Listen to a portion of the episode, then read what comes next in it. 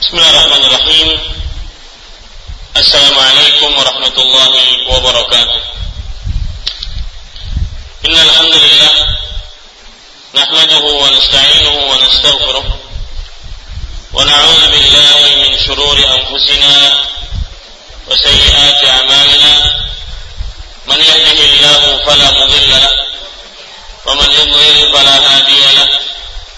وأشهد أن لا إله إلا الله وحده لا شريك له وأشهد أن محمدا عبده ورسوله.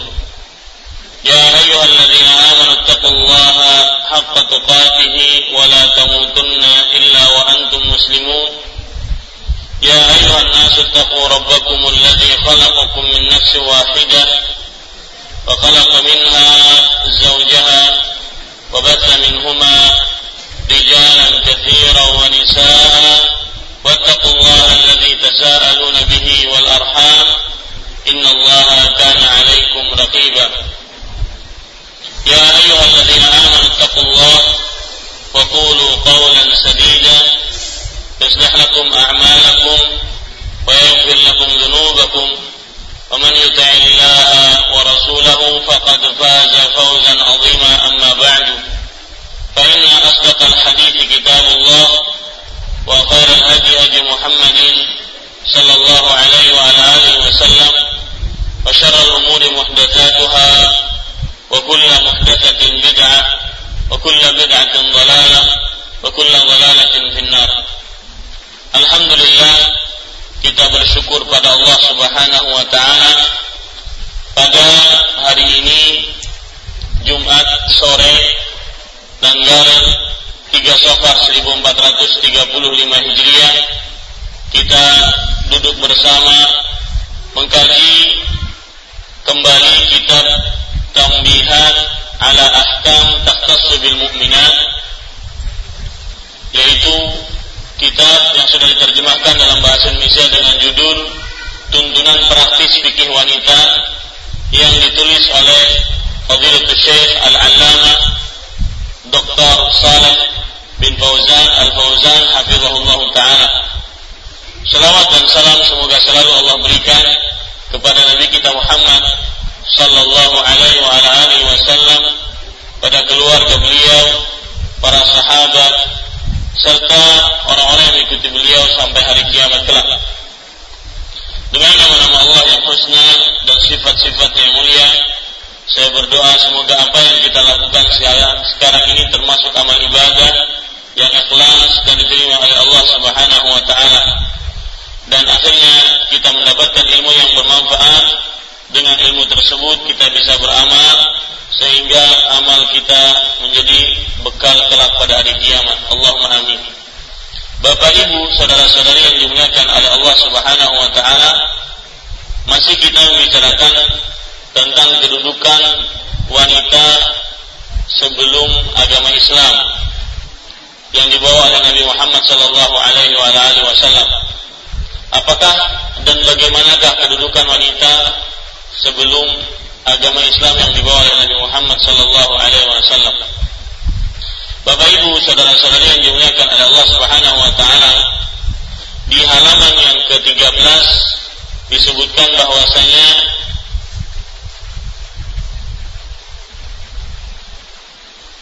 apabila wanita diselamatkan dari penguburan, dia akan hidup pada tingkat kehidupan yang rendah yaitu ia tidak akan mendapatkan hak waris dari harta peninggalan keluarganya.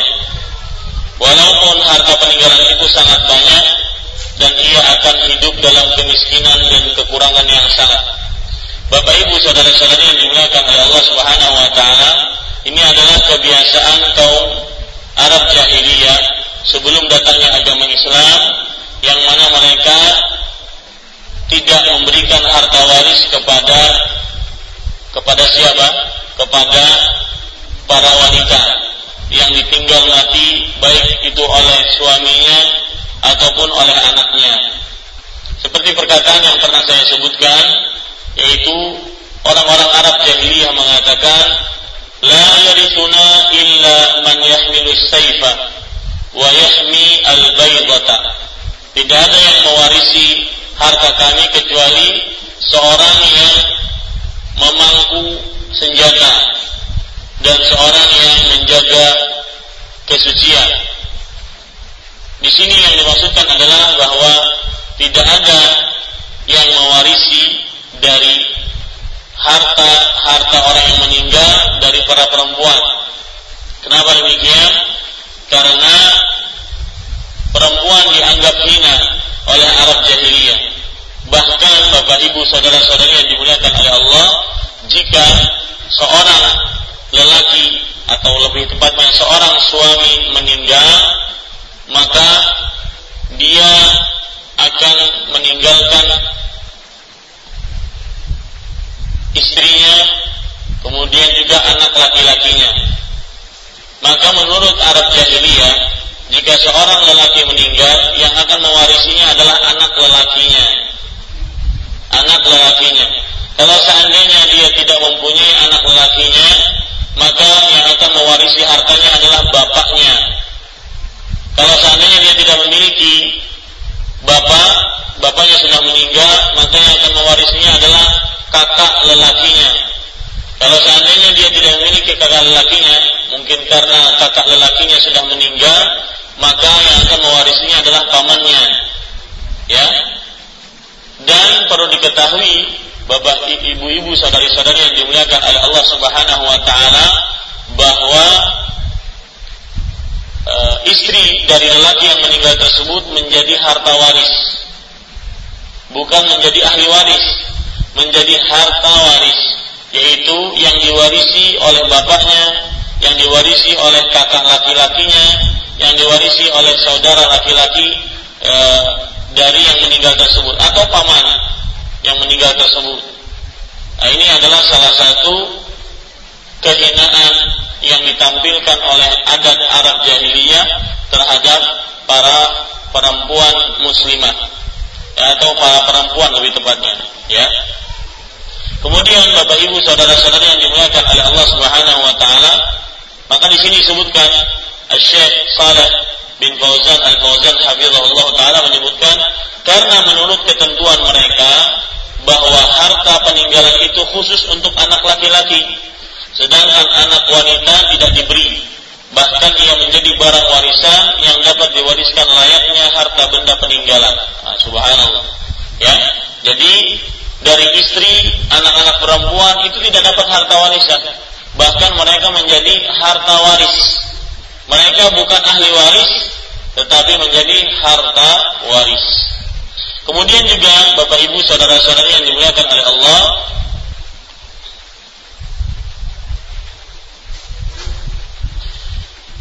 uh, penulis Syekh Saleh bin Fauzan Al-Fauzan Hafizahullah Ta'ala menyebutkan sejumlah wanita hidup dapat dapat berkumpul di bawah satu orang suami. Ya, sejumlah wanita hidup dapat berkumpul di bawah satu orang suami. Jumlah banyaknya istri tersebut tidak mempunyai batas tertentu. Mereka tidak memperdulikan istri-istri mereka apakah mereka hidup dalam kecukupan atau kesempitan, kesulitan atau teraniaya. Ini salah satu bentuk kehinaan orang-orang Arab jahiliyah terhadap wanita muslimah. Bahwasanya tidak ada batasan bagi seorang lelaki yang ingin melakukan poligami.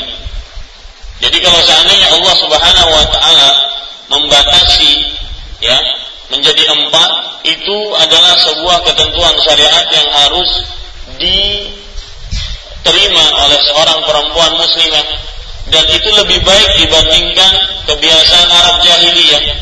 Ya lebih baik dibandingkan kebiasaan Arab jahiliyah. Yang mana kebiasaan Arab jahiliyah menjadikan Bapak Ibu saudara-saudari yang dimuliakan oleh Allah seorang laki-laki memiliki sekian puluh istri.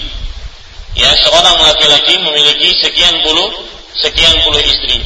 Maka ini adalah salah satu sikap yang sangat uh, kegila-gilaan dari orang-orang Arab jahiliyah yang menunjukkan tentang uh, sadisnya mereka dan tidak hormatnya mereka terhadap wanita-wanita di zaman mereka. Kalau kita perhatikan lagi, Bapak Ibu, ibu-ibu sadari-sadari yang dimuliakan oleh Allah Subhanahu wa taala, maka dalam pernikahan uh, menurut Arab jahiliyah bahwa seorang wanita di zaman Arab jahiliyah tidak tidak memiliki hak untuk meminta cerai. Dia tidak pernah berhak untuk meminta cerai dari suaminya. Ya, tidak pernah berhak untuk meminta cerai dari suaminya. Nah, ini di sini saya bacakan dari uh, apa yang disebutkan di beberapa kitab di antaranya ya yang disebutkan oleh Abdullah bin Abbas radhiyallahu anhu beliau berkata kana rajulu idza mata abuhu aw hamuhu fahuwa ahaqqu bimra'atihi in syaa'a amsakaha aw yahbisa hatta tafdiya bi sadaqiha. Aw tamuta fayadhhabu bima fayadhhabu bimaliha uh, seseorang jika dia mati maka bapaknya atau pamannya atau saudara-saudara saudaranya itu yang paling berhak mendapatkan istrinya. Jadi yang asalnya mertua jadi suami.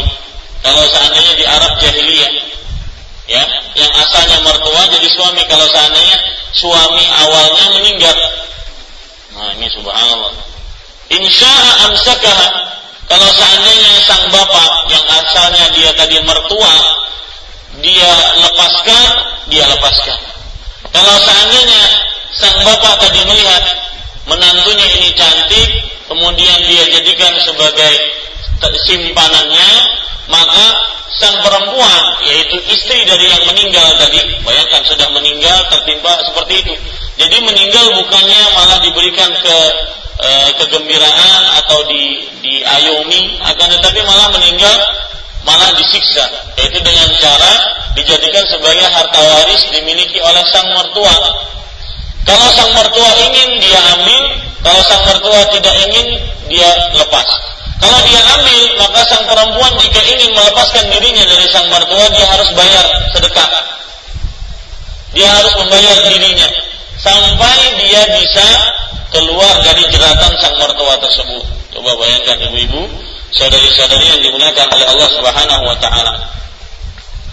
Kemudian juga ya sebagaimana yang dikatakan oleh Atha bin Abi Rabah radhiyallahu anhu, beliau berkata, "Inna al jahiliyah kanu idza halaka ar-rajulu fataraka imra'atan habasaha ahlahu 'ala as-sabiy yakunu fihi."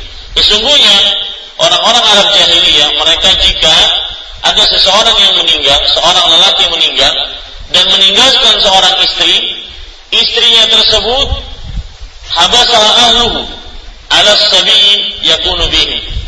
Artinya istrinya yang meninggal tadi ditahan oleh keluarga suami. Ditahan oleh keluarga suami sampai sang istri tersebut melahirkan. Artinya digauli dulu oleh keluarga suami. Sampai sang istri tersebut melahirkan, baru setelah itu dia dilepaskan. Subhanallah. Ya. Ibu-ibu, sadari-sadari yang dimuliakan oleh Allah Subhanahu wa taala. Bejatnya akhlak orang-orang Arab jahiliyah. Coba perhatikan lagi sebagaimana dikatakan oleh Imam Ibnu Jarir At-Tabari dalam kitab beliau Tafsir At-Tabari. Beliau mengatakan, "Anna rajula fil jahiliyah kana yamutu abuhu au akuhu au ibnu. Adalah seseorang di masa jahiliyah meninggal bapaknya atau saudara lakinya atau anak lakinya. Fa mata wa taraka imra'atahu fa in sabaqa warithul fa alqa 'alaiha kalau seandainya ada seseorang lelaki meninggal dan meninggalkan istri, maka yang tadi bapaknya, saudara lelakinya, anak lelakinya itu rebutan. Rebutan untuk apa? Rebutan untuk meletakkan kain di atas perempuan tersebut. Yang apabila si kain tersebut sudah terletakkan dan itu didahului oleh misalkan si bapak, maka itu berarti milik si bapak. Kalau didahului oleh anak lelakinya, maka berarti itu milik anak lelakinya. Hmm, subhanallah. Bahkan sampai anak anak sendiri menjadikan ibunya sebagai barang yang diperjualbelikan ataupun yang diberikan ke mana-mana. Ini Bapak Ibu saudara-saudari yang dimuliakan oleh Allah Subhanahu wa taala. Baik. Kemudian Bapak Ibu saudara-saudari yang dimuliakan oleh Allah Subhanahu wa taala, perlu diketahui juga tentang pernikahan di zaman jahiliyah bahwa menikahi istri-istri bapak itu adalah suatu yang terkenal di Arab jahiliyah. Jadi misalkan ada seorang anak yang bernama Ahmad, bapaknya meninggal dan sang Ahmad eh, sang sang bapak tersebut meninggalkan tiga orang istri misalnya meninggalkan lima orang istri karena tadi kita katakan tidak ada batas maka sudah masyhur di tengah Arab jahiliyah bahwasanya sang anak lelaki apabila meninggal bapaknya maka sang anak lelaki tersebut menikahi istri-istri bapaknya ini masyhur di tengah Arab jahiliyah dan itu disebutkan dalam Al-Quran surat An-Nisa ayat 22. Allah Subhanahu wa taala berfirman, "Wa la tankihu ma nakaha aba'ukum minan nisa illa ma qad. Innahu kana fahishatan wa maqtan wa sa'a sabila." Artinya, dan janganlah kalian menikahi yang dinikahi oleh bapak-bapak kalian dari perempuan-perempuan kecuali yang sudah terla yang sudah lalu. Sesungguhnya itu adalah perbuatan fahisyah, yaitu syahwat yang diharamkan dan perbuatan e, laknat dan juga jalan yang buruk dalam surat An-Nisa ayat 22.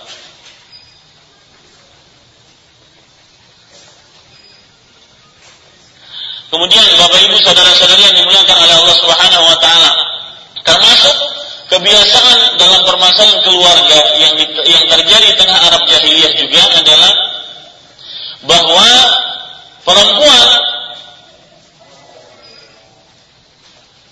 tidak punya hak sama sekali untuk memberikan kepada suaminya masukan, nasihat, ya. Tidak punya hak. Meskipun sang suami misalkan dia melakukan perbuatan-perbuatan yang tidak semestinya dilakukan.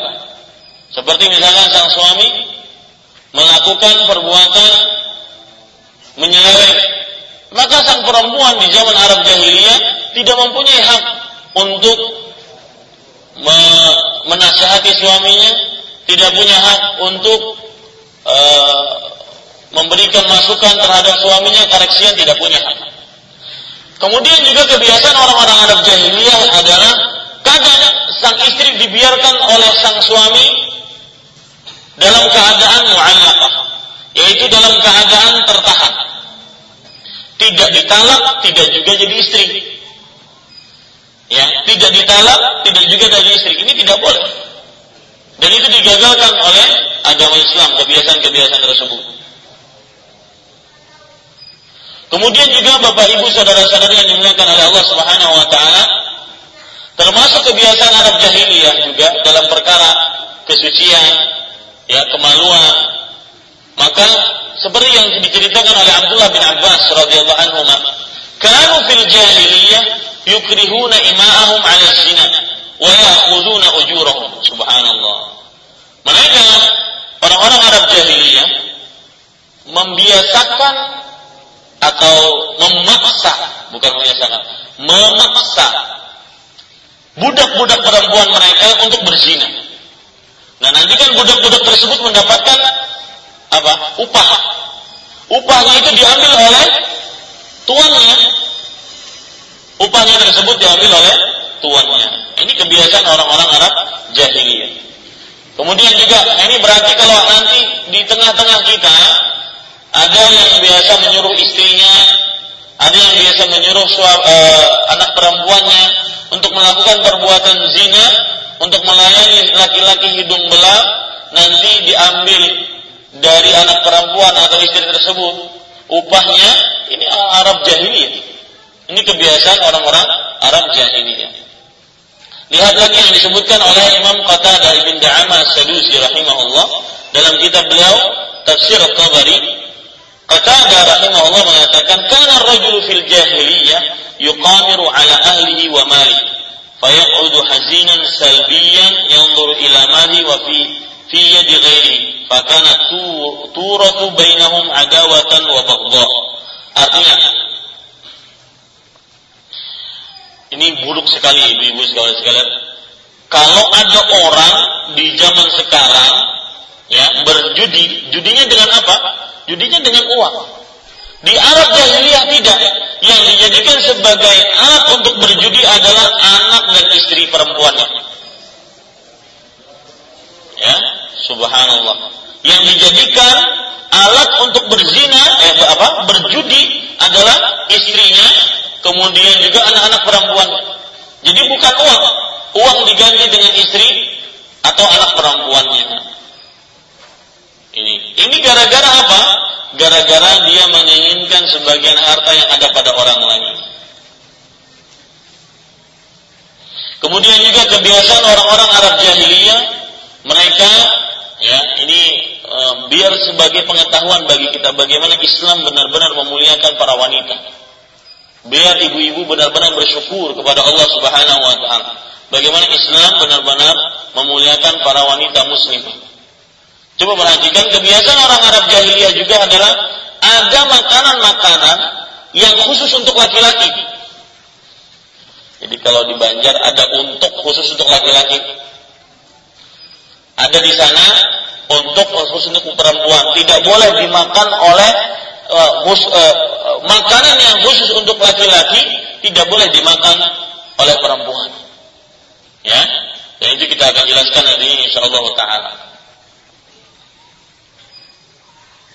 Nah sekarang saya ingin menyebutkan beberapa pernikahan, pernikahan atau gaya-gaya nikah orang-orang Arab jahiliyah. Dan ini semua pernikahan dibatalkan dalam agama Islam. Yang pertama yaitu seperti yang sudah saya sebutkan minggu yang lalu bahwa sekitar puluhan atau sepuluh orang lelaki mereka menggilir satu orang perempuan. Ya. Mereka menggilir satu orang perempuan. Kemudian nanti jika si perempuan tersebut hamil, melahirkan seorang anak, maka si perempuan tersebut berhak untuk memilih dari sepuluh orang laki-laki tersebut yang menjadi bapak dari anaknya tersebut. Ini kan luar biasa kejinya, lebih keji daripada hewan. Ya. Nah, ini nikah yang pertama. Ya, nikah yang pertama. Nikah yang kedua yang disebut dengan nikah istibda. Kalau nikah yang pertama tadi disebut dengan nikah rahab, ar-rahbu. Nikah yang kedua disebut dengan nikah ar-rahab, eh apa istibda. Kalau ar-rahab tadi 10 orang laki-laki ya menggilir satu orang perempuan dan satu orang perempuan tersebut nantinya akan melahirkan seorang anak, maka sang perempuan tersebut berhak memilih anak mana yang e, suami mana yang pantas untuk dia menjadi bapak dari anaknya tersebut. Adapun nikah istibda adalah seorang lelaki ini e, saya tidak tahu ada nggak di zaman sekarang. Seorang lelaki mempunyai istri, istrinya nanti dia suruh untuk melayani para pejabat-pejabat, para jenderal-jenderal, para orang-orang pintar, agar nanti sang istri melahirkan anak-anak yang pintar. Ini buruk sekali kan? Ya, kebiasaan orang-orang Arab jahiliyah yang sangat buruk. Ini namanya nikah istibdah. Artinya nikah mencari keturunan uh, apa memperbaiki keturunan. Ya, dia tetap sebagai istrinya, Si wanita tersebut sebagai istrinya cuma tugasnya melayani salah seorang yang dianggap pintar, salah seorang yang dianggap bangsawan, ya, agar nanti keluar anak yang seperti itu. Nikah disebut dengan nikah istibdah. Kemudian ada lagi Bapak Ibu saudara-saudara yang dimuliakan oleh Allah Subhanahu wa taala ada nikah yang disebut dengan nikah seperti kalau di zaman sekarang adalah menikahi para pelacur. Ya. Atau lebih tepatnya adalah berzina. dengan para pelacur. Maka disebutkan di dalam kitab Al-Kashaf yang ditulis oleh Az-Zamakhsyari, salah satu kitab tafsir, bahwasanya wa kanu la yataharrajuna min az-zina wa hum yataharrajuna min wilayatil yatama. Orang-orang Arab jahiliyah tidak merasa dosa kalau seandainya berzina. Itu tidak merasa uh, aneh gitu atau tidak merasa sesuatu ada sesuatu yang yang biasa yang sangat luar biasa. Biasa saja. Berzina biasa saja. Tetapi mereka aneh kalau seandainya menjadi seorang wali anak yatim. Nah, ini kan kebiasaan kebiasaan yang sangat berbalik dengan ajaran Islam. Kemudian nikah yang selanjutnya yang dilakukan oleh Arab-Arab jahiliyah adalah nikah al-aqdan. Artinya nikah yang merupakan eh, istri-istri uh, simpanan. Ya. Seperti seseorang tinggal di rumah berdua dengan seorang perempuan tanpa ada ikatan pernikahan, tanpa ada ikatan perkawinan yang sah. Tetapi mereka tinggal berdua. Nah, ini yang terjadi juga di zaman jahiliyah. Dan itu banyak di di kebiasaan atau kebiasaan-kebiasaan agama-agama Yahudi ataupun Nasrani. Kemudian yang termasuk nikah yang terjadi pada Arab jahiliyah adalah nikah mut'ah. Nikah kontrak. Yaitu seorang lelaki menikahi perempuan dibatasi dengan waktu sehari kah, dua hari kah, seminggu kah, dua minggu kah. Nah ini tidak diperbolehkan. Ini namanya nikah muta, nikah kontrak. Kemudian ada lagi termasuk kebiasaan Arab jahiliyah dalam hal pernikahan adalah nikah asyigar. Nikah asyigar namanya. Nikah asyigar ini adalah seorang lelaki menikahkan anak perempuannya dengan lelaki lain karena atas bayar hutang. Jadi misalkan sang misalkan ada seorang laki bernama Ahmad. Dia berhutang kepada Tony. Ahmad ini mempunyai anak yang bernama Fatimah. Maka sang Ahmad karena berhutang kepada Tony, kata sang Ahmad, sudahlah saya nikahkan anak perempuan saya Fatimah dengan balasan hutang saya lunas. Ya. Atau ada cara yang lain. Nikah syigar ini disebut dengan nikah barter. Jadi ganti. Misalkan Sang Ahmad menikahkan anaknya dengan Tony, menikahkan anak perempuannya Fatimah. Saya katakan, eh, Pak Sang Ahmad mengatakan, Tony, saya nikahkan anak saya Fatimah dengan kamu, asalkan kamu menikahkan anak kamu dengan saya. Nikah barter namanya. Nikah syigar. Ya, ibu-ibu saudari-saudari yang dimuliakan oleh Allah Subhanahu wa taala. Maka semuanya ini di dalam agama Islam dihapus kecuali pernikahan yang sah dengan ada mahar, ada saksi, ada ijab kabul. Dan itu di Arab jahiliyah ada memang. Dan dilestarikan dan di, menjadi syariat Islam berdasarkan wahyu dari Al-Quran dan Sunnah Nabi Muhammad Sallallahu Alaihi Wasallam. Kemudian juga kalau kita lihat adat kebiasaan orang Arab jahiliyah dalam perkara talak. Ini perhatikan, kita akan memandang diri kita sebagai wanita muslimah apabila uh, dan tinggi kedudukannya dalam agama Islam ketika kita melihat kebiasaan Arab jahiliyah dalam perkara talak. Disebutkan di dalam kitab yang ditulis oleh Abdul Faraj dalam kitab Al-Aghani wa kanat nisa'u aw ba'dhunna yutliq yutalliqna ar-rijal fi jahiliyah. Ah, subhanallah. Artinya kebiasaan wanita-wanita di zaman jahiliyah atau sebagian dari mereka mereka yang mentalak suaminya. Kalau dalam Islam tidak ada hak talak kecuali milik suami. Dalam dalam Islam tidak hak, tidak ada hak talak kecuali milik suami. Sang istri hanya berhak menggugat cerai.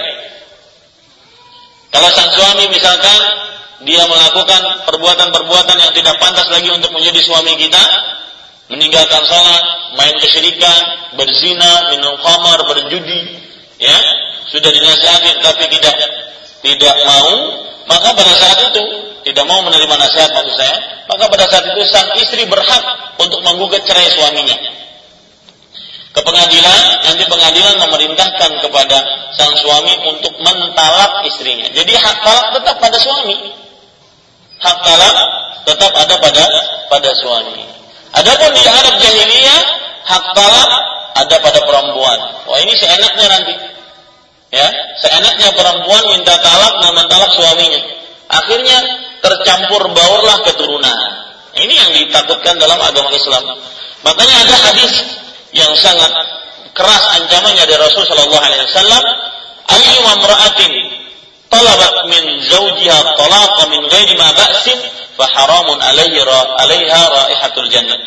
Wanita mana saja yang minta talak kepada suaminya tanpa ada sebab, maka haram atasnya mencium bau surga. Ya. Jadi di dalam Islam hanya perempuan diperbolehkan hanya minta talak. Adapun yang mentalak tetap adalah lelaki. Kemudian juga kebiasaan Arab jahiliyah dalam perihal talak, walam yakun nisa'u yawmadza bihajatin ilal musarahah bil talak, bal kana hasbal badawiyat minhunna an yuhawwalna abwaba akhibatihinna in kanat ila syarq fa ila al-gharb atau in kanat ila al-janub fa ila shimal. Subhanallah. Jadi dulu di Arab jahiliyah kalau sang perempuan sudah tidak mau lagi dengan laki-laki tersebut dia tidak usah ngomong. Saya talak kamu wahai suamiku. Nggak usah. Ya. Cuma dia apa? Mindahin pintunya. Yang asal pintunya mungkin ke kanan ke apa? Ke barat maka dia pindahkan ke timur itu berarti dia sudah mentalak suaminya. Yang asal mungkin pintunya ke utara dia pindahkan ke selatan. Itu berarti dia sudah mentalak suaminya. Suaminya paham dan itulah adat orang Arab jahiliyah yang sangat kecil. Ya ini bapak ibu saudara-saudari yang dimuliakan oleh Allah Subhanahu wa taala. Kemudian Bapak Ibu saudara-saudari yang dimuliakan oleh Allah Subhanahu wa taala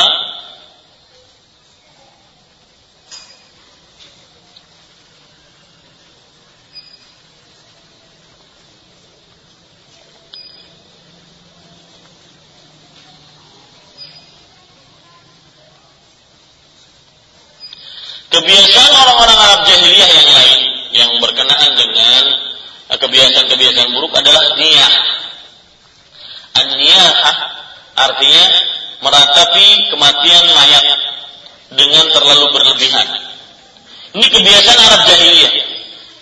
Ya, seorang perempuan di Arab jahiliyah ketika mereka meratapi uh, meratapi apa namanya mayat mereka, maka mereka ada yang menggundul kepala mereka, ada yang merobek-robek baju mereka, ada yang memukul-mukul pipi mereka.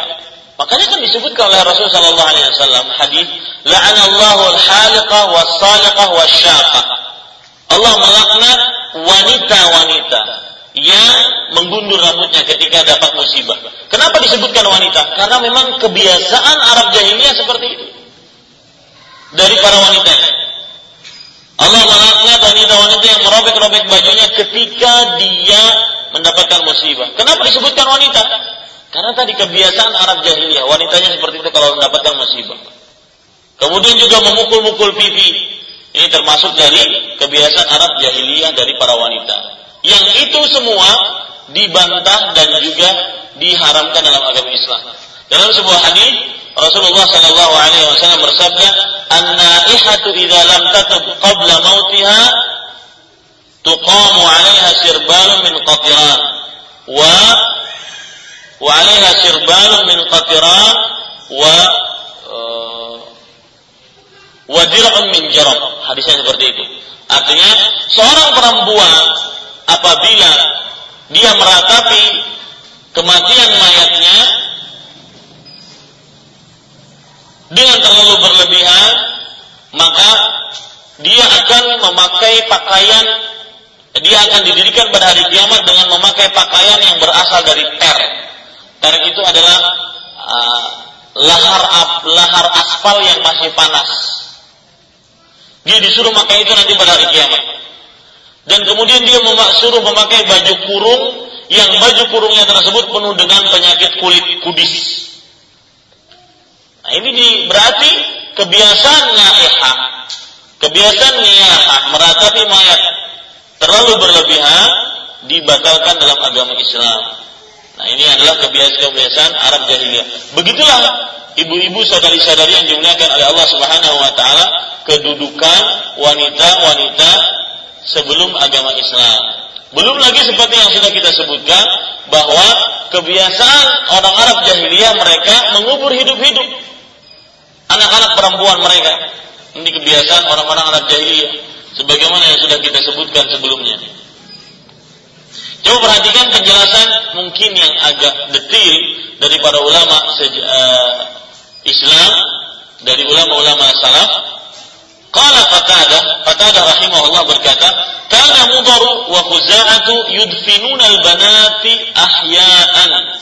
وأشدهم في هذا تميم زعموا خوف القهر عليهم وطمعوا غير الأكفاء فيهن Kata-kata dari Da'amah Sadusi rahimahullah sebagaimana yang disebutkan di dalam kitab uh, tafsir Al-Qurtubi uh, Bani Mudar Bani Khuza'ah kabilah Mudar dan kabilah Khuza'ah mereka mengubur hidup-hidup anak-anak perempuan mereka dalam keadaan hidup dan yang paling uh, bejat di dalam perkara ini adalah Bani Tamim yang mereka juga mengubur hidup-hidup uh, anak-anak perempuan mereka.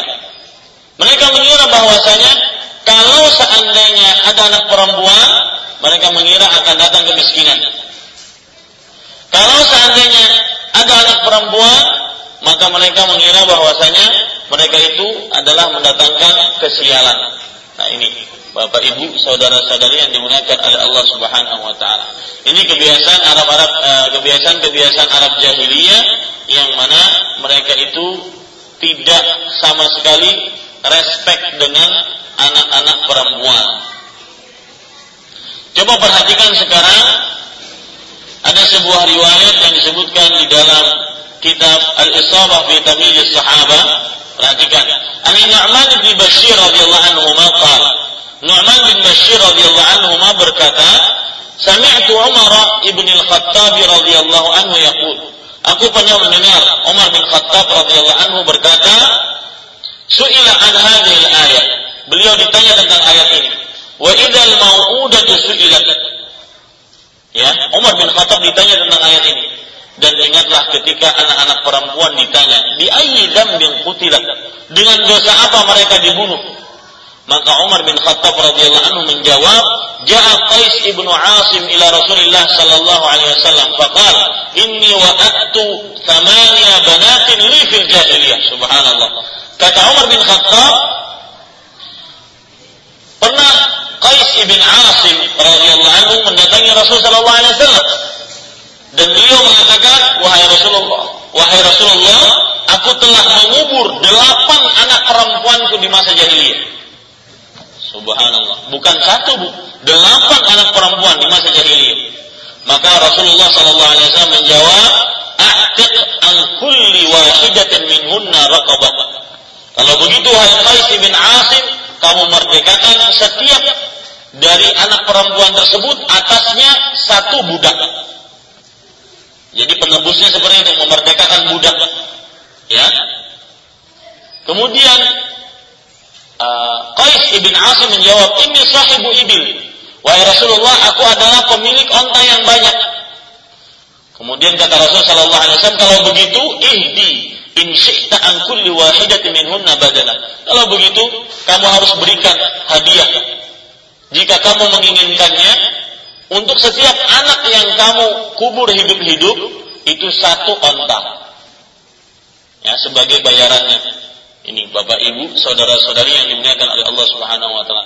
Jadi di sini letaknya bagaimana kita bersyukur kepada Allah Subhanahu wa taala bahwa Allah Subhanahu wa taala benar-benar memuliakan para perempuan muslimah di zaman uh, agama Islam ini yang dibawa oleh Nabi Muhammad sallallahu alaihi wasallam. Nah, itu sekitar kedudukan wanita sebelum Islam. Mudah-mudahan itu bermanfaat. Apa yang baik itu dari Allah Subhanahu wa taala. Insyaallah kita akan sambung minggu depan kedudukan wanita dalam Islam. Wallahu a'lam. Sallallahu Nabi Muhammad walhamdulillahi rabbil alamin. Nah, silahkan jika ada yang ingin bertanya.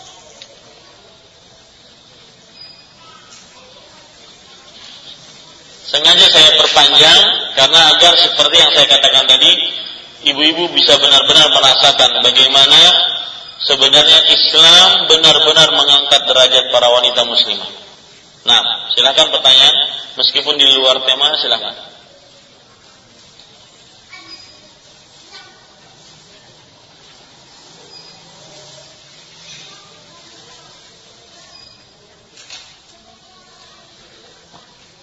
Uh, Ustadz mau bertanya di luar materi boleh Ustadz ya? Silakan.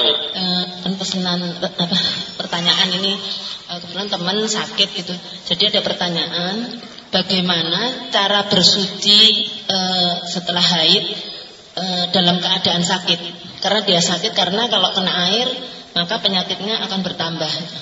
Mohon penjelasan Ustadz. Ya. Pertanyaan-pertanyaan yang semisal dengannya ini kalau kita lihat dari hadis-hadis Rasul ataupun sebelumnya dari ayat-ayat suci Al-Quran, kita tidak akan dapatkan jawabannya secara eksplisit, secara rinci, tegas, jelas, gamblang Allah Subhanahu wa taala menyebutkannya. Tidak akan ada. Cuma Rasulullah SAW dan sebelumnya Allah Subhanahu wa taala telah memberikan sebuah kaidah yang Allah Subhanahu wa taala sebutkan dalam Al-Qur'an ataupun hadis-hadis Rasul sallallahu untuk menjawab pertanyaan-pertanyaan seperti ini. Di antara ayat tersebut adalah Allah berfirman dalam Al-Qur'an, "Fattaqullaha mastata'tum." Dalam ayat yang lain Allah Subhanahu wa taala berfirman, "La yukallifullahu nafsan illa wus'aha." Bertakwalah kalian kepada Allah sesuai dengan kemampuan kalian. Kemudian Rasulullah sallallahu alaihi Allah Subhanahu wa taala berfirman, Allah tidak membebani seseorang sesuai, kecuali sesuai dengan kemampuannya. Begitu juga Rasul sallallahu alaihi wasallam dalam hadisnya, Beliau bersabda, "Idza amartukum bi amrin fatu minhu mastata'tum." Jika aku perintahkan kalian dengan sebuah perkara, maka kerjakanlah perintah tersebut sesuai dengan kemampuan kalian. Nah, maka apabila seorang wanita yang suci dari haidnya, akan tetapi dia dalam keadaan sakit seperti cacar misalkan, apabila dia ingin bersuci dari haidnya tersebut padahal dia sudah berhenti darah haidnya, bagaimana seseorang tersebut ingin mensucikan dirinya. Maka bertakwalah semampu dia. Kalau seandainya dia tidak mampu untuk menggunakan air, maka dia berwudu. Dan itu cukup baginya, yaitu berwudu e, sudah mengangkat hadas besar darinya. Sudah mengangkat hadas haid yang besar darinya. Kenapa demikian? Karena itulah yang kemampuan dia. Allah Subhanahu wa taala berfirman, "Fattaqullaha mastata'tum." Bertakwalah kepada Allah Subhanahu wa taala sesuai dengan kemampuan kalian. Nah, silakan. Yang lain. Uh, apa Ustaz? Ini kalau kena air mungkin dengan berwudu itu kan uh, membasuh muka kan gitu, uh, kedinginan gitu. Jadi uh, uh, kalau kena air apa Bu? Uh, bila kena air itu Ustaz, dia badannya uh, apa apa meriah meriap dingin. Panas dingin gitu. Meriap dingin kata orang sini. Jadi jadi nggak bisa kena air gitu. Iya bertayamum bu bertayamum. Bertayamum aja oh ya. iya bertayamum. Kalau seandainya jadi begini. Seseorang yang tidak sanggup untuk memakai air dan apabila dia memakai air akan bertambah sakitnya entah itu penyakit cacar entah itu penyakit e, panas dingin atau yang semisalnya maka dia bertayamum. Sesuai dengan kemampuannya dia bertayamum. Ya a'lam. Nah. Silakan yang lain.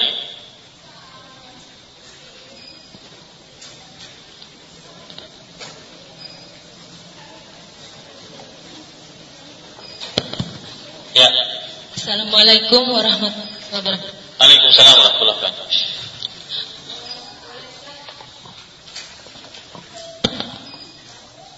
Bolehkah seorang suami uh, menceraikan seorang istri sementara istri tersebut dia tidak merasa punya kesalahan, eh, sementara suaminya uh, tidak cocok lagi? Ya.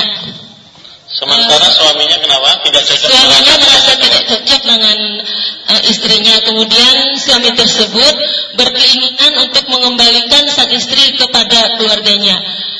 Apakah istri tersebut berhak dia mempertahankan pernikahannya? Ya. Itu itu yang pertama Ustaz. Ya. Kemudian yang kedua, apakah benar berpoligami itu mengangkat derajat seorang wanita?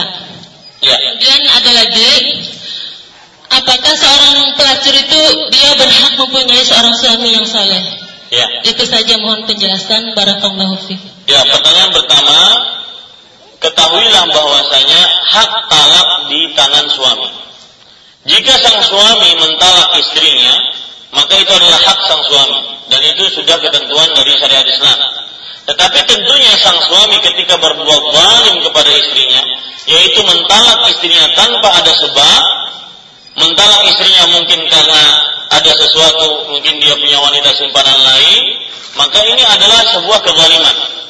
Ya, sebuah kezaliman. Nah, e, bagaimana caranya? Kalau seandainya sang sang suami berbuat zalim terhadap sang istri, maka di dalam Al-Quran disebutkan bahwasanya apabila sang suami yang melakukan nusyuz, yaitu melakukan penyelewengan di dalam perkara e, berkeluarga, hubungan antara suami istri, maka pada saat itu Bapak Ibu saudara-saudari yang dimuliakan oleh Allah, kita sebagai istri adalah tugas kita mengadu kepada keluarga mengadu kepada keluarga, kemudian nanti ada pertemuan antara keluarga sang suami dengan keluarga sang istri. Kalau seandainya e, tidak didapatkan juga solusi dari hal itu, maka selesai. Sang laki-laki tidak mau lagi dengan kita, maka pada saat itu, kalau seandainya kita merasa diri kita tidak kurang dalam melayaninya, tidak kurang dalam melayani lahir dan batinnya, Nah, itu akan dipertanyakan nantinya oleh Allah Subhanahu wa taala. Ya, akan nanti dipertanyakan oleh Allah Subhanahu wa taala. Nah, dari yang menunjukkan akan hal ini adalah surat An-Nisa ayat 128. Allah Subhanahu wa taala berfirman, "Wa in imra'atun khafat min ba'liha nushuzan aw i'radan fala junaha 'alayha an yusliha bainahuma sulhan." Jika seorang wanita mendapati dari suaminya sebuah perbuatan nusyuz. Nusyuz itu melenceng dari jalannya. Ya, atau i'radan atau sang suami sudah tidak mau lagi dengan istrinya. Fala junaha alaihi ma an yusliha bainahuma. Maka tidak mengapa di antara keduanya terjadi perdamaian. Dan perdamaian itu lebih baik kata Allah Subhanahu wa taala. Wa sulhu khair wa uhdiratil anfusus syuh Wa in tuhsinu wa tattaqu fa inna Allah kana bima ta'maluna khabira. Ya. Dan jika uh, kalian berbuat baik dan bertakwa sesungguhnya Allah Subhanahu wa taala mengetahui Maha mengetahui apa yang telah kalian perbuat. Jadi ibu-ibu saudari-saudari yang dimuliakan oleh Allah Subhanahu wa taala ya seorang suami apabila ingin mentalak istrinya sedangkan sang istri merasa saya tidak punya salah saya tidak mempunyai kekurangan, saya selalu melayani suami saya di dalam perihal lahir dan batinnya, maka dilakukan perdamaian. Kalau seandainya tidak dilakukan perdamaian, eh, kalau seandainya tidak juga mendapat kata sepakat dalam perdamaian tersebut, tidak ada perdamaian, itu hak suami untuk mentalak istrinya. Dan tentunya kalau dia wali dalam artian tidak ada eh, uh, alasan yang tepat dari seorang suami mentalak istrinya maka itu perbuatan zalim yang akan dimintai pertanggungjawaban oleh Allah Subhanahu wa taala. Nah, demikian. Kemudian pertanyaan yang kedua tentang apakah berpoligami itu termasuk memuliakan wanita? Maka jawabannya iya, termasuk memuliakan wanita. Karena itu pertama syariat Allah Subhanahu wa taala. Yang kedua, kalau kita lakukan perbandingan ya, maka dari Arab e, kebiasaan orang Arab jahiliyah benar-benar terjadi poligami yang sangat luar biasa, lebih daripada empat kebiasaan orang-orang Arab jahiliyah. Mereka tidak ada batasan bagi mereka, bagi laki-laki di zaman mereka untuk berpoligami. Bisa 100, bisa 200, ya. Dan bahkan seperti yang kita sebutkan tadi, bahwasanya seorang perempuan kadang dia kal mu'allaqah. Sebagaimana yang Allah Subhanahu wa taala sebutkan di dalam surat An-Nisa ayat 130. Dia tergantung jadi suami, jadi istri tidak, ya, ditalak juga tidak. Itu banyak dalam agama dalam uh, kebiasaan orang-orang Arab jahiliyah. Jadi di sini terlihat bagaimana Islam menjadikan seorang perempuan sebagai manusia. Ya, menjadikan seorang perempuan sebagai manusia. Yaitu dengan cara membatasi poligami tersebut hanya pada empat. Itu pun dengan syarat bu. Ibu jangan ber, jangan beranggapan ketika saya berbicara seperti ini bahwasanya semua laki-laki boleh dengan syarat, dia harus pakai syarat. Syaratnya adalah harus adil. Kalau dia tidak adil, maka tidak boleh dia berpoligami. Ya, jangan dikira ketika Allah membolehkan poligami, semua laki-laki boleh poligami. Tidak. Akan tetapi, semua laki-laki yang memenuhi syarat yang mau diperbolehkan untuk berpoligami. Nah ini, ya. Jadi di situ letak keadilan dan di, situ letak kemuliaan Allah Subhanahu wa taala, pemuliaan Allah terhadap para wanita muslim. Jauh dibandingkan wanita-wanita Arab jahiliyah di zaman Arab jahiliyah. Jelas-jelas poligami merupakan syariat yang mengangkat derajat wanita muslimah. Kemudian juga kalau dilihat dan ini disebutkan oleh Syekh Muhammad Amin Asy-Syanqiti rahimahullah dalam kitab Adwaul Bayan, kalau dilihat para perempuan muslimah ketika mereka mendapati uh, syariat poligami, mereka harus bersyukur kepada Allah Subhanahu wa taala. Kenapa? Karena akhirnya seorang istri mendapati suaminya solusi untuk melampiaskan hawa nafsunya pada hal-hal yang disyariatkan dalam agama Islam. Daripada dia melampiaskan hawa nafsunya pada hal-hal wanita-wanita berzina, pekerja sekomersial yang rentan sekali dengan Eh, penyakit-penyakit AIDS misalkan atau penyakit-penyakit kelamin lainnya, maka di sana ada solusi yang halal yang diberikan oleh Allah Subhanahu wa taala. Itu pun masih dengan syarat. Nah, demikian ya. Jadi itu adalah sesuatu yang dibenarkan dan di, merupakan pemuliaan Allah Subhanahu wa taala terhadap wanita muslimah. Pertanyaan yang ketiga tentang apa?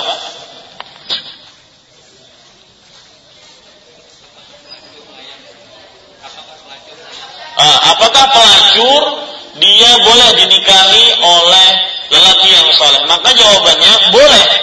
Menurut mazhab Imam Ahmad rahimahullah boleh kalau seandainya wanita tersebut sudah bertobat. Ya, karena Allah Subhanahu wa taala menyatakan di dalam surat An-Nur la yazni zani uh, tidak boleh seorang wanita yang berzina kecuali di, eh, di, menikah kecuali dinikahi oleh eh, laki-laki eh, yang berzina ataupun oleh seorang musyrik. Coba perhatikan surat An-Nur ayat 3 Allah Subhanahu wa taala berfirman, "Az-zani la yankihu illa zaniyatan aw musyrikatan." Lelaki yang berzina tidak menikahi kecuali wanita yang berzina atau wanita yang musyrikah dan wanita yang berzina tidak dinikahi kecuali oleh lelaki yang berzina atau lelaki yang musyrik. Wa hurrima dzalika 'alal mu'minin dan hal itu diharamkan atas orang beriman. Ini menunjukkan bahwasanya pelaku-pelaku zina tidak mendapatkan pendamping kecuali yang semisal dengannya. Maka ketika wanita tersebut ingin mendapatkan lelaki yang saleh mendapatkan lelaki yang beragama, maka pada saat itu wanita tersebut harus bertaubat. Ya, karena Allah Subhanahu wa taala berfirman, "Wa hurrima dzalika 'alal mu'minin." Dan diharamkan hal tersebut atas orang-orang beriman. Makanya kalau seandainya wanita pekerja komersial tersebut ya ingin mendapatkan wanita yang soleh dia harus bertobat dulu dengan sebenar-benar tobat. Ya, demikian wallahu a'lam. Ya sebentar. Ya sebentar. Uh, saya pernah membaca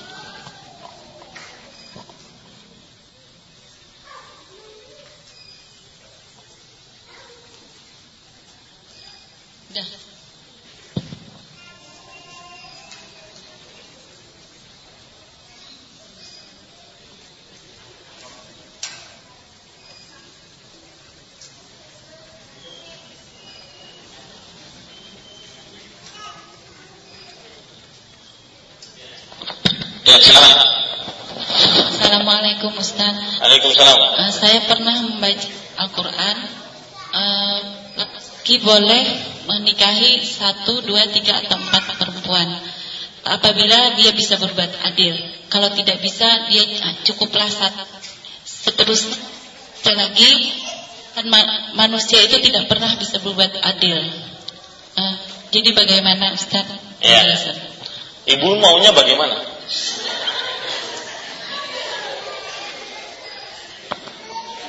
Maunya dosa.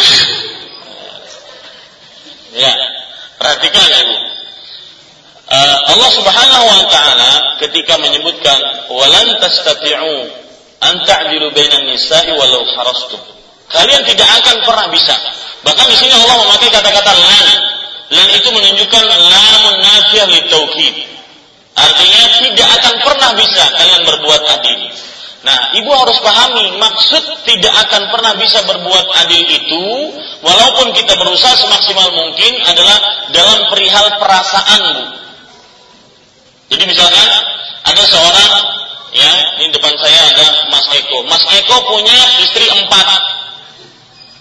Dia yang paling dia suka meskipun uh, yang kedua, yang ketiga, yang keempat itu semuanya adalah cantik-cantik, perawan-perawan, tapi dia yang paling suka adalah yang pertama.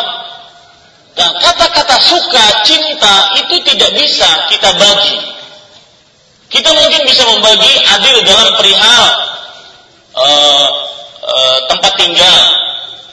Ya, misalkan kalau empat berarti setiap minggunya dua dua dua atau setiap minggunya tiga hari di sini, tiga hari di sana, tiga hari di situ, tiga hari di, di sini. Ya, atau adil dalam perihal pakaian atau adil dalam perihal pemberian hadiah. Itu adil dituntut.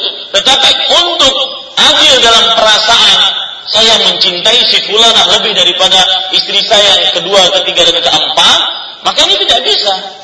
Itu yang dimaksudkan oleh Allah Subhanahu wa taala walan tastati'u an ta'dilu bainan nisa'i walau harastum kalian tidak akan bisa adil berbuat adil di antara perempuan meskipun kalian bersungguh-sungguh untuk berbuat adil. Ini maksudnya adalah perasaan bu. Ya. Dan ini yang dilakukan oleh Rasulullah Shallallahu Alaihi Wasallam. Coba perhatikan. Beliau berdoa kepada Allah Subhanahu Wa Taala.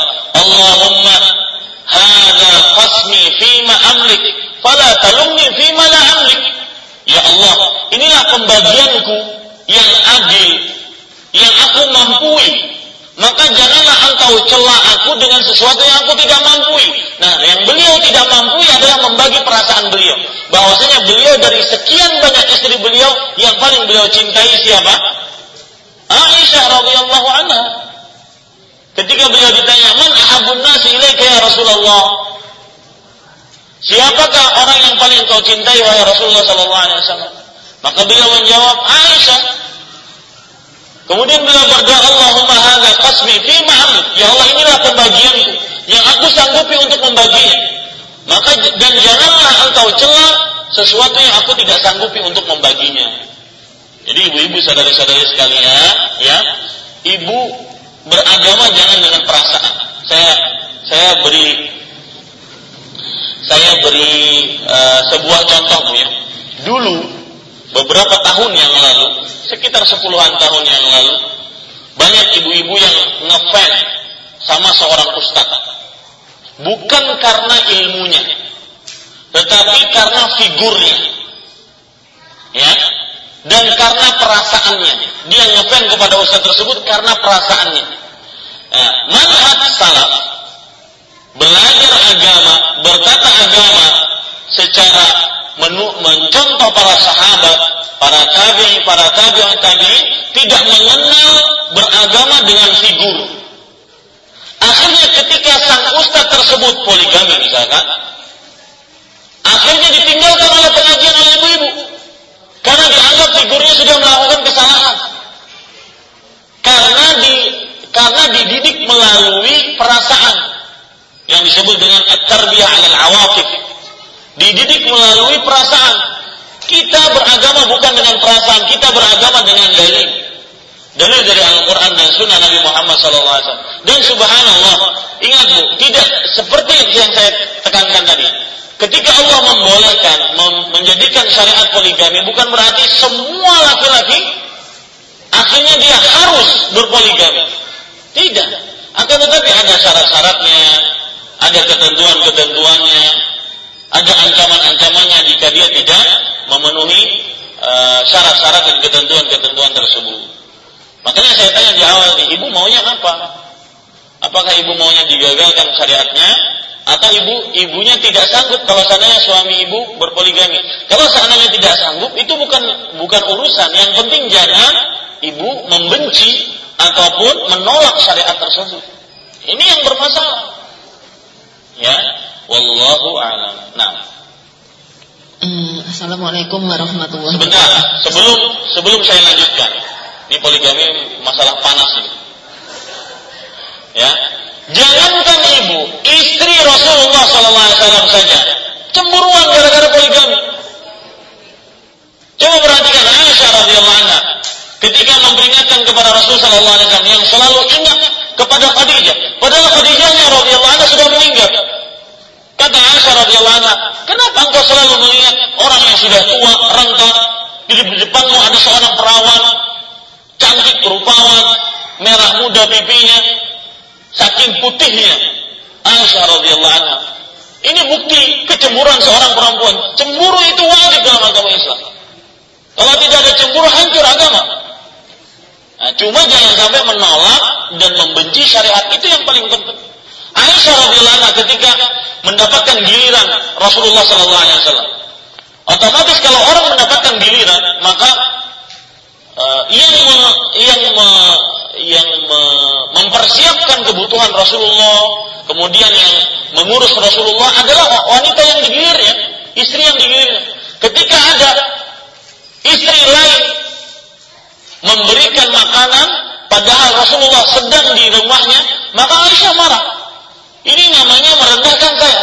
Ah, Rasulullah SAW sekarang di rumah saya berarti beliau milik saya. Maka beliau tampar itu piring, kemudian pecah menjadi dua piringnya dan kuenya ke sana kemari.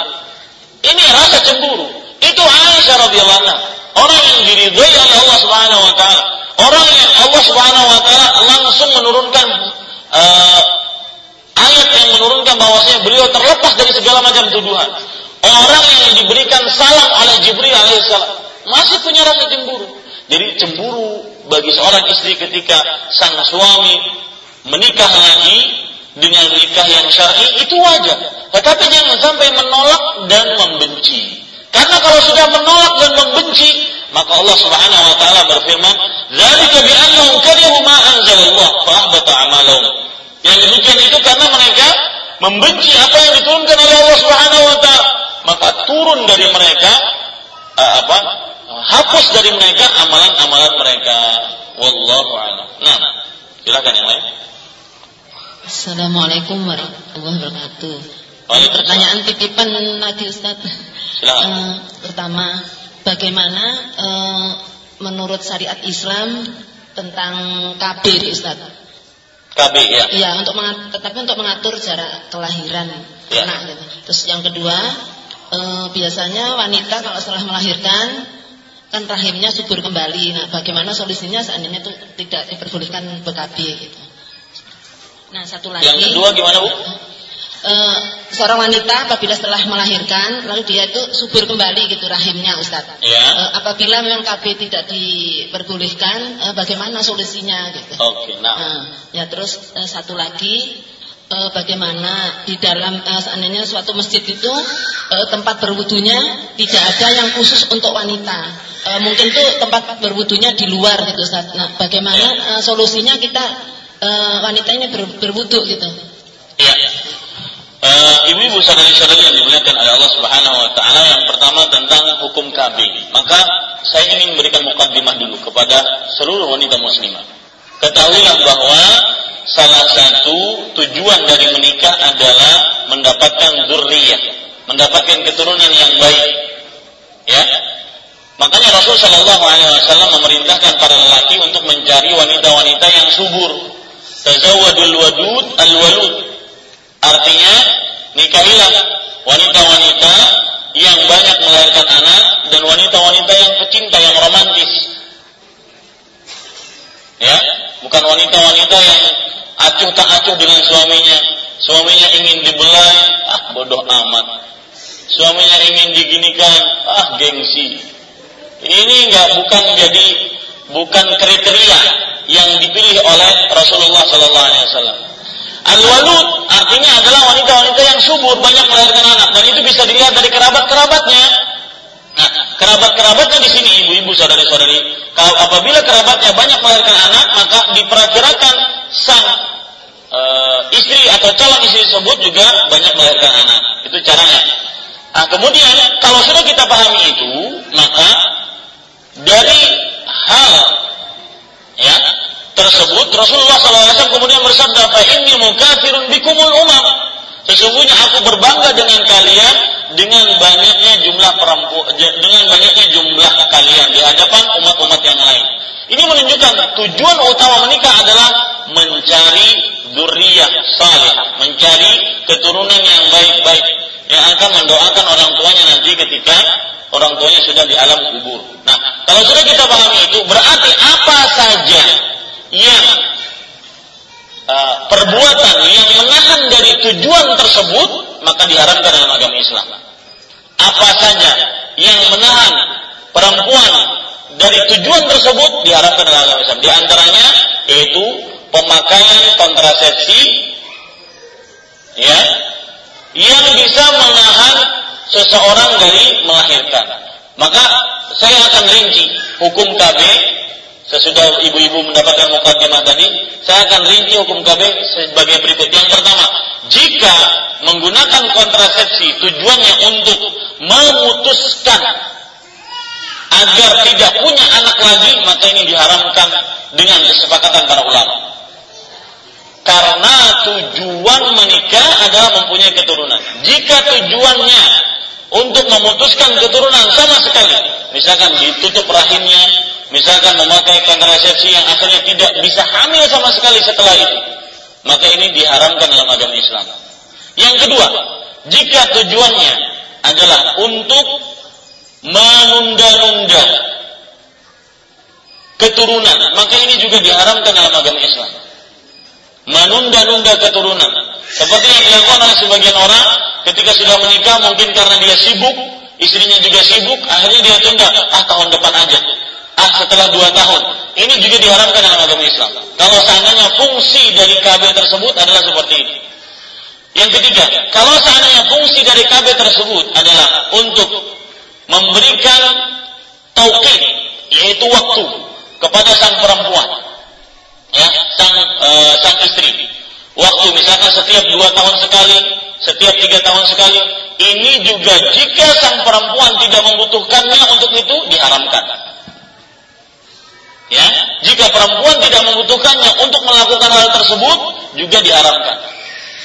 Nah, yang keempat adalah apabila sang perempuan sangat lemah, kemudian kalau seandainya dia hamil bisa berpengaruh kepada e, nyawanya, kemudian juga bisa berpengaruh kepada anak-anaknya, maka hal ini diperbolehkan. Baru seperti itu diperbolehkan. Ya, nah, ini Kenapa? Karena tadi tujuan dari menikah adalah mendapatkan anak. Dan ibu-ibu saudari-saudari harus benar-benar pahami bahwasanya semakin banyak anak kita, Rasulullah SAW semakin bisa membanggakan dirinya dan di situ nilai pahalanya. Nah ini, ini yang eh, eh, eh, jawaban atas eh, pertanyaan pertama. Kalau seandainya demikian, kata ibu tadi, ya, seseorang yang dia e, di, kalau dikatakan haram demikian, maka bagaimana ibu-ibu yang dia sangat lemah? Begitu ya pertanyaan kedua tadi ya. Pertanyaan kedua bagaimana tadi? Nah, uh, setelah melahirkan biasanya wanita itu subur. Oh ya, setelah melahirkan wanita itu subur. Kalau kita katakan haram bagaimana? Maka jawabannya ibu-ibu saudari-saudari yang dimuliakan oleh Allah Subhanahu wa taala, banyak begitu banyak cara dibandingkan kita memakai kontrasepsi untuk melakukan uh, agar wanita tersebut agar, atau agar istri kita tersebut tidak hamil dengan cara memperhatikan waktu-waktu subur.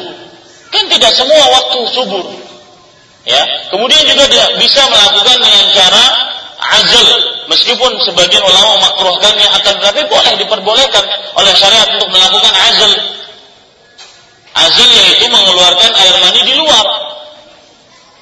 Ya, ketika uh, sudah dalam kelima melakukan hubungan badan, ingin keluar air maninya, maka dikeluarkan di luar. Ini sebagian memperbolehkannya, meskipun dikatakan makruh. Ya, ah, seperti itu. Kemudian yang ketiga tadi apa?